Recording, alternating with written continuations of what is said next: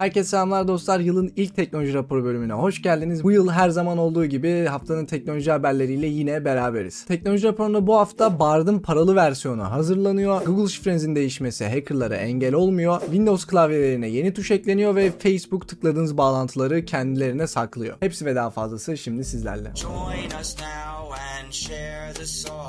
2023'ün sonunda Linux kullanımı Steam'de şu ana kadarki en yüksek değeri gördü. Bu değer ise %1.97. Bakalım 2024'ün sonunda bu değerler ne olacak? Plazma altının geliştirilmesi için gereken bağış hedefine ulaşıldı ve bildiğiniz üzere plazma altının çıkmasına da çok az bir zaman kaldı. 28 Şubat'ta plazma altı herkese açık bir şekilde yayınlanacak ve ben de sabırsızlıkla bekliyorum. Let's rock. Mozilla Memory Cache adında yeni bir yapay zeka sistemi üzerinde çalışıyor. Tarayıcı geçmişinizi ve istediğiniz dosyaları bu yapay zekaya veriyorsunuz ve size özel verilerinizle çalışan bir yapay zeka ortaya çıkıyor. Tabi bütün bunlar offline olacak. Arka planda Private GPT adında bir yazılım kullanıyorlar. Bu yazılımı şu an size indirip kullanabilirsiniz. Açık kaynak bir yazılım.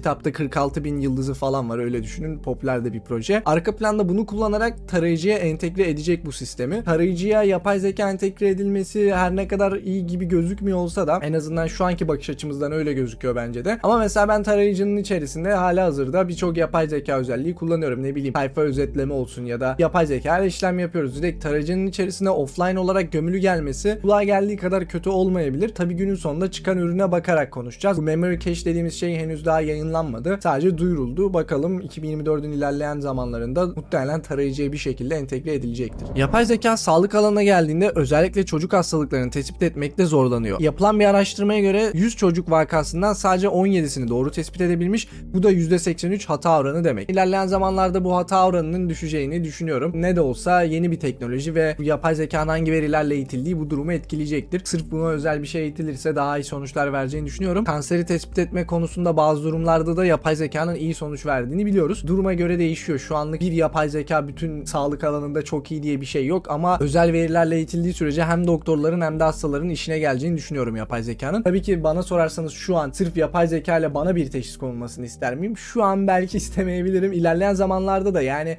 illa sadece ya yapay zeka ya doktor yerine ikisi birden kullanılabilir ya da doktorlar çok yoğunsa o sırada yapay zeka çok iyi bir seviyeye geldiğinde en azından doktorların iş yükünden düşülebilir. Belli olmaz yani bizim gibi ülkelerde de yine mesela baktığınızda devlet hastanelerinde doktorlara çok fazla iş düşüyor. Bu tarz iş yükünü hafifletme adına iyi şeyler olabilir. Nasıl kullanıldığına bağlı. Bence iyi bir şekilde kullanıldığı sürece yapay zeka sağlık alanında da pozitif etkiler sağlayabilir. Google Bard'ın paralı versiyonu yayınlamak için hazırlanıyor. Bildiğiniz üzere yapay zekalar ağaçta yetişmiyor. Hatta aksine pahalılar ve sonsuza kadar insanlara ücretsiz vermelerinin şirketler adına baktığımızda hiçbir nedeni yok. Çünkü para kaybediyorlar. Yani ben size ücretsiz yapay zeka verdikçe sonuç olarak bir sunucu çalışıyor onun arka planında. Google Bard, Bing gibi şeyler arka planda ne kadar sunucu çalıştırıyor siz düşünün. Çok büyük eksiler baktığınızda ve bunu da ücretli versiyonu bir şekilde çevirmeye çalışıyorlar. Görünüşe göre Google bir de ücretli versiyonu yapacak. Tabii bu şu anlamada gelebilir ücretsiz versiyonda kısıtlamalar olacak anlamına da gelebilir. Hani şu an herkes ücretsiz versiyonu aynı şekilde kullanıyor ama belki ilerleyen zamanlarda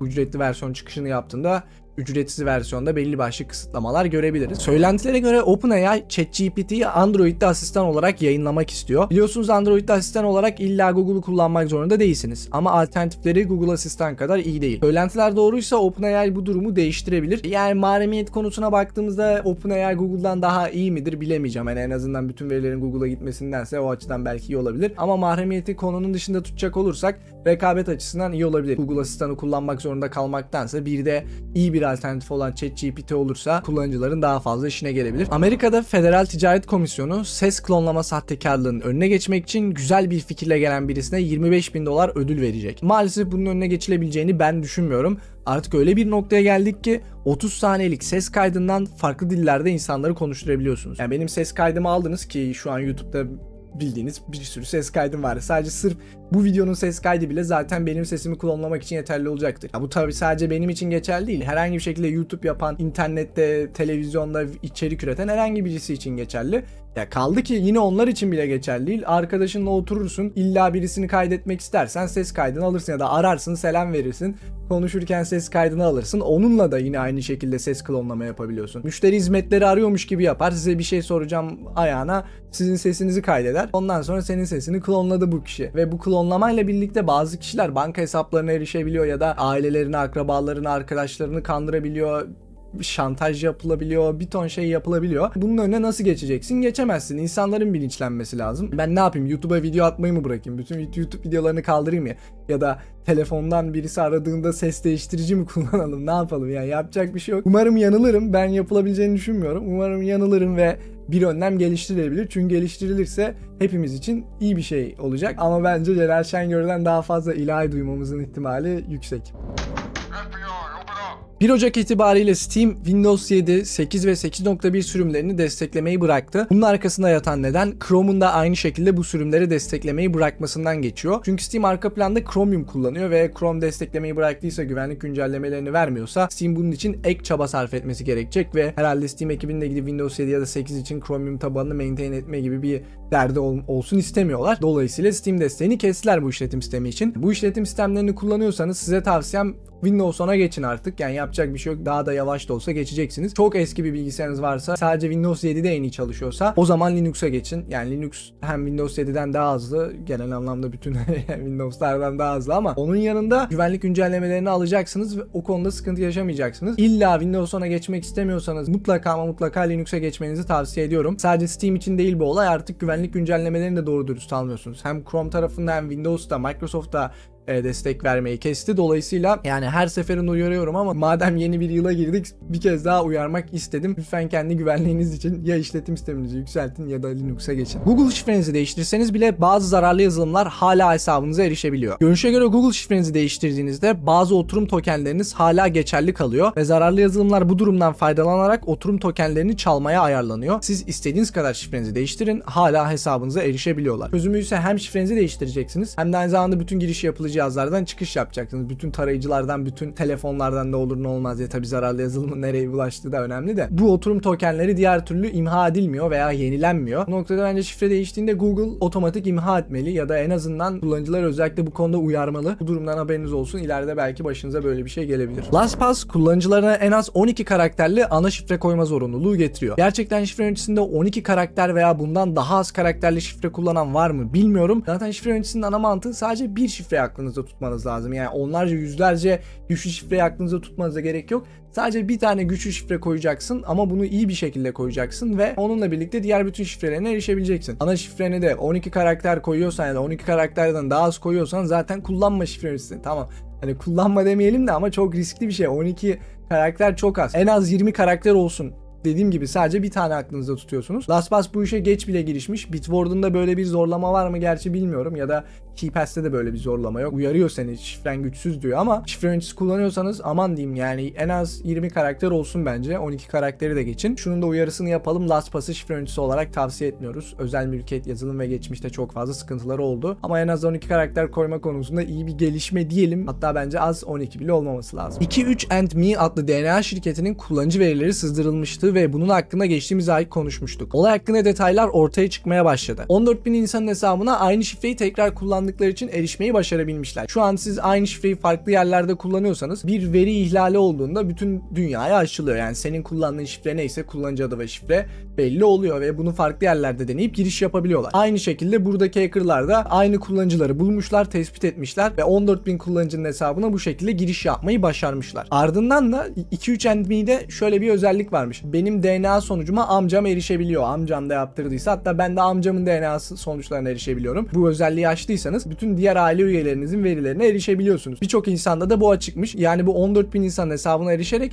bir de erişemedikleri kısma da erişebilmeye başarmışlar. Yani birçok insanın ailesinin verilerine de erişebilmeye aynı şekilde başarmışlar. 2-3 Endme'deki verilerin en az yarısını bu şekilde ele geçirmişler. En az yarısı şeklinde söyleniyor haberlerde. Belki daha da fazladır. Bu şirket de diyor ki kullanıcıların hatası. Bizim yapabileceğimiz bir şey yok. Kullanıcılar daha güçlü şifre kullansaydı aynı şifreyi tekrar tekrar kullanmasaydı ben ne yapayım diyor. Ama ben burada yanlış olduklarını düşünüyorum. Yani sen DNA gibi önemli veriler tutuyorsun ve sadece DNA verin de değil yani DNA hakkında bütün yorumlamaları da tutuyorsun kişinin ve burada akraba verilerine falan da erişebiliyor yani düşün o kadar değerli verileri tutuyorsun ve kullanıcılara iki faktörlü doğrulama zorunlu tutmuyorsun. Yani böyle bir sitenin %100 iki faktörlü doğrulamayı zorunlu tutması lazım. Kaldı ki güçlü şifre kullanmayı da zorunlu tutması lazım. Yani diyecek ki gerekiyorsa şifre yöneticisi kullanın abi ben bu şifreyi kabul etmiyorum diyecek. Kullanıcılara kolay yoldan kayıt olsunlar diye güçsüz şifreler koydurtmuşlar. Bunu yapıyorsan bile en azından iki faktörlü doğrulamayı açtırtman lazım. Ben yine burada suçun şirkette olduğunu düşünüyorum. Kullanıcıları zorlaması lazımdı. Sizin bu konuda düşünceleriniz neler? Kullanıcı mı hatalı yoksa şirket mi hatalı? Yani tabii ki iki taraf da hatalı da ben bu noktada şirkete daha fazla yük düştüğünü düşünüyorum. Çünkü kullanıcı bilemeyebilir. Kullanıcı bilemeyebilir ama senin güvenlik ekibinin daha iyi olması lazım bu konuda. Daha bilinçli olması lazım. Google'ın satın aldığı Mandiant isimli siber güvenlik şirketinin X hesabı hacklendi. Hacklenen kişi de tahmin edebileceğiniz üzere kripto ile ilgili sahtekarlık yürütmüş. Hesabın nasıl hacklendiyse henüz belli değil. Açıklamamışlar yani nasıl olduğunu. Ama koskoca güvenlik şirketi herhalde iki faktör doğrulaması vardır en azından.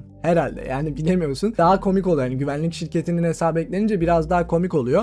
Ama belki de farklı bir şey vardır arka planda bilmiyoruz. Ya da belki çok basit bir şeyden dolayı eklenmiştir bilemeyiz. Araştırmacılar Bitwarden'ın Windows Hello ile şifresiz giriş uyarlamasında bir sıkıntı tespit etmişler. Bu açık nedeniyle Windows Hello'yu kullanan Bitwarden kullanıcılarının hesabına şifresiz bir şekilde kolaylıkla erişilebiliyor. Tabi bu durum şu an yamalandı ve hackerlar tarafından kullanıldığına dair bir ibare yok. Bunu araştırmacılar keşfetmişler. Geçtiğimiz teknoloji raporlarında size söylüyordum. Bu tarz şifresiz sistemler parmak izi doğrulamasıdır, cartçurt bunlara hemen anında güvenmeyin diye. Yani nedeni henüz daha yeteri kadar test edilmemiş. Tamam Windows Hello sağlam bir protokol olabilir ama Bitwarden burada yanlış uyarlamış gördüğünüz gibi. Yani bir hatalı uyarlaması varmış. Tespit edilmiş, kapatılmış ama bu açıktan yararlanılabilirdi belki. Hala şifresiz ortamları geçilmesi için biraz erken olduğunu düşünüyorum. Biraz daha beklememiz lazım bence. Belki bir iki sene sonra daha hazır olacaktır. İspanya'daki en büyük ikinci mobil operatör bölgesel internet kayıt sistemi şifresine admin yaptığı için bir hacker sisteme erişebilmiş ve insanların mobil operatöre erişimi kısa bir süreliğine gitmiş. Bu kanalda geçmişte düşülen en büyük hatanın basit şifreler koymak olduğunu konuşmuştuk. Hatta NSA raporlarında bu durumun şirketleri bile derinden etkilediğini geçmişte yine konuşmuştuk. O videoyu izlemediyseniz mutlaka izleyin yukarıya koyarım. E demek ki doğruymuş yani düşün. En büyük ikinci mobil operatörsün İspanya gibi bir ülkede. Admin, tribe admin diye şifre koyuyorsun. Yani olacak iş değil. Şeyden korkuyorum. Bizde de Türk Telekom falan şifresini modemlerde yazdığı gibi Türk Telekom yapmasın diye korkuyorum. Hani olabilir. Belli olmaz. Dediğim gibi birçok konuda şirketlere de güvenmemeniz lazım. Sen mesela verini emanet ediyorsun ama admin şifresi admin olduğu için maalesef senin verilerine de erişebiliyorlar. Her türlü kullanıcıya zarar yani. Facebook bağlantı geçmişi diye bir özellik getirdi. İsminden anlayabileceğiniz üzere Facebook'ta tıkladığınız bütün bağlantıların geçmişi Facebook'ta tutuluyor. Varsayım olaraksa kullanıcılarda açık geliyor bakın. Varsayım olarak açık geliyor. Çıkmaya çalıştığınızda da size tavsiyeler veriyor. Tıkladığın bir şeyi bir daha hiç unutma. Tıkladığın her şey burada kayıt altında güvende tutulsun falan diye. Ama onların tıkladığı bağlantıları tutmasının ana nedeni sana hedeflenmiş reklam sunacak. Yani tıkladığın bağlantılara bakarak neye ilgili olduğunu anlayacak ve daha iyi reklam sunabilecek sana. Tek nedeni bu. Varsayım olarak açık gelmesine şaşırmadım. Avrupa Birliği de şimdi birkaç ay sonra der ki bunu yapamazsın kapatır belli olmaz. Facebook hala kullanıcı mahremiyeti konusunda akıllanmadı. Bu dakikadan sonra da akıllanacağını düşünmüyorum. Instagram'da da var mı bu özellik bilmiyorum. Yoksa da muhtemelen ilerleyen zamanlarda getirirler. Google Chrome'un çerezleri 2024 yılında yavaş yavaş kapatmaya başlayacağını geçtiğimiz sene konuşmuştuk. 30 milyon insana tekabül eden %1'lik kısımda çerezler deaktif edilmeye başlandı. Planlandığı gibi giderse yılın sonuna doğru büyük çoğunlukla kapalı olacak. Ama Google'un gelirinin büyük çoğunluğu reklamlara ait olduğundan Google bu konuda geri adım atabilir. Şu an test ediyor. %1'de test ediyor bakın. Kalan %99 hala normal kullanıyor. %1'de normal bir şekilde ilerlerse yavaş yavaş açacak ve reklam dünyası değişmeye başlayacak. Artık çerez diye bir şey kalmayacak ortada. Yani Firefox'tur, Vivaldi'dir, Brave'dir birçok tarayıcı zaten bunu uzun süre önce kapatmıştı. Ama Google Chrome marketin büyük çoğunluğuna sahip olduğundan hiçbir anlam ifade etmiyor. Yani reklam verenler hala istediği gibi çerezleri kullanarak reklam verebiliyor. Hala öyle. Eğer ki Google'un bu deneyi tutarsa ve çerezlerin yerine getirdiği Topics API muhabbeti düzgün bir şekilde çalışırsa reklam dünyası bu yıl birazcık değişebilir. Kanada'daki bir şirket Google adına çocukların gözlerini ve kafasını tarıyor. Karşılığında da ailelere 50 dolar veriyor. Google bu verileri çocukların yaşını doğrulamak için istiyormuş. Türkiye'de 50 dolar karşılığında yapsalar muhtemelen çoğu insan herhalde direkt kabul eder yani. Maalesef acı ama gerçek. Ya gerçi bu veriler şimdi çocuk yaş doğrulama muhabbeti de bir şekilde çözülmesi gerekiyor. Ama Google'un sözüne güvenemiyorsun. Yani bunu gerçekten sırf o onun için mi kullanacak, farklı bir şey için mi kullanacak? Google Google yani güvenemiyorsun. Damn, son, where'd you find this? 2023 yılında dünya genelinde DRAM ve NAND fiyatları artış gösterdi. Bu parçalarda SSD'lerde kullanıldığından SSD fiyatları da 2023 yılında arttı. Paylaştığım makaleye göre 2024 yılında da fiyat artışı bekleniyormuş. Yani elinizi çabuk tutun falan demeyeceğim. Hani artarsa da artar. Muhtemelen çok yüksek fiyatları çıkmaz ama kesinlikle bir SSD alacaksanız dikkat edin. Belki biraz daha ucuza alabilirsiniz yılın ilk aylarında. Microsoft Edge tarayıcısının adı iOS ve Android'de değişiyor. Yeni adı ise Microsoft Edge yapay zeka tarayıcısı. Tarayıcının içerisinde özellikle yapay zeka olduğunu vurgulamak istiyorlar. Bir pazarlama stratejisi mi yoksa insanlar yapay zeka görünce daha mı fazla kullanmak istiyor bilmiyorum ama isim değişikliği Android ve iOS'te gerçekleşti. Twitch yine çıplakla veya çıplak olduğunu ima eden yayınlara izin vermiyor. Bu konuda sürekli ileri geri adım attığı için artık neredeyiz unutuyorum. Buna göre çıplak olduğunuzu ima edecek şekilde Twitch'te yayın yapamayacaksınız. Bank of America'nın analizine göre Amazon Prime'ın reklam göstermesi ekstra 5 milyar dolar kazandırabilirmiş. Şimdi neden bütün dizi film yayını yapan yerlerin reklam göstermeye çalıştığını daha iyi anlıyoruz. Hazır bir kullanıcı kitlenizden durduk yere ekstra 5 milyar dolar daha kazanmak tatlı geliyor demek ki. Aslında bu yaptıkları doğru bir şey değil bir açıdan baktığınızda. Neden? Çünkü ben geçmişte diyelim bir firmaya 50 TL'ye dizi ve film izlemeye anlaştım. Bana diyor ki bundan sonra 50 TL'lik kısımda reklam göstereceğim. Eğer ki reklam görmek istemiyorsan 60 TL ödeyeceksin. Bunu yapamaması lazım normal şartlar altında. Çünkü ilk anlaştığında 50 TL'ye reklam yok diyordun. Tamam hani yasal olarak işte yok değiştirebiliriz şunu bunu yapabiliriz yazmışlardır ama doğru değil. Etik değil bir defa. Çünkü şunu dese anlarım mesela 40 TL'lik yeni bir plan ekliyoruz. 40 TL'lik planda reklam göstereceğiz. 50 TL'lik planda yok dese anlarım. Çünkü o zaman benim hala hazırda anlaştığım fiyattan daha düşük bir fiyata reklam göstermeye başlıyor. Ama sen diyorsun ki benim şu anki aldığım fiyattan reklam göstereceğim. E tabi bunu Netflix de yapmaya çalıştı. Şimdi Amazon Prime yapıyor. Etik değil maalesef ama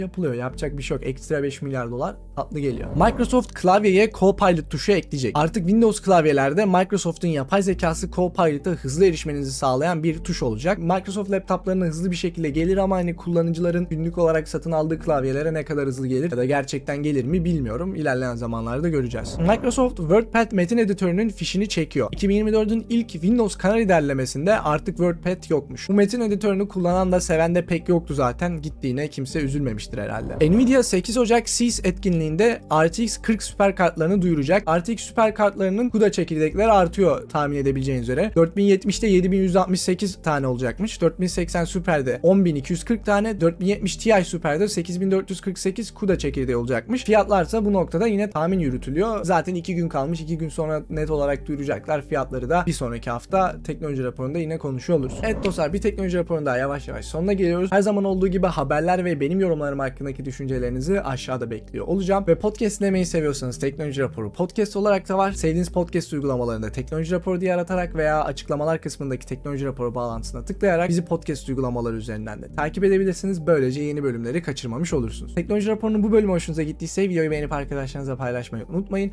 Özellikle teknolojiyle ilgilenen arkadaşlarınız varsa videoyu ve kanalı paylaşırsanız çok sevinirim. Yeni gelen içeriklerden de haberdar olmak için kanala abone olup çana basabilirsiniz. Ve videoyu bitirmeden yanında gördüğünüz katıl üyelerime de destekleri için teşekkür etmek istiyorum. Prototürk, Karakurt, Suat, Sinan Sarıkaya, Ersin Koray Gönce, Kutay, Egemen Doğrul, Suzel Linux Enterprise Server, Halil Mert Ceylan, Bilal Taygürs, Yesem Semih, Kadir Esen, Emre Ünal, Furkan Karataş ve yanında gördüğünüz diğer bütün isimlere destekleri için teşekkürler. Siz de yaptığımı seviyorsanız ve kanalıma destekte bulunmak istiyorsanız kanal üyelerimiz arasına katılabilirsiniz. Teknoloji raporunun bir sonraki bölümünde görüşmek üzere. Kendinize iyi bakın.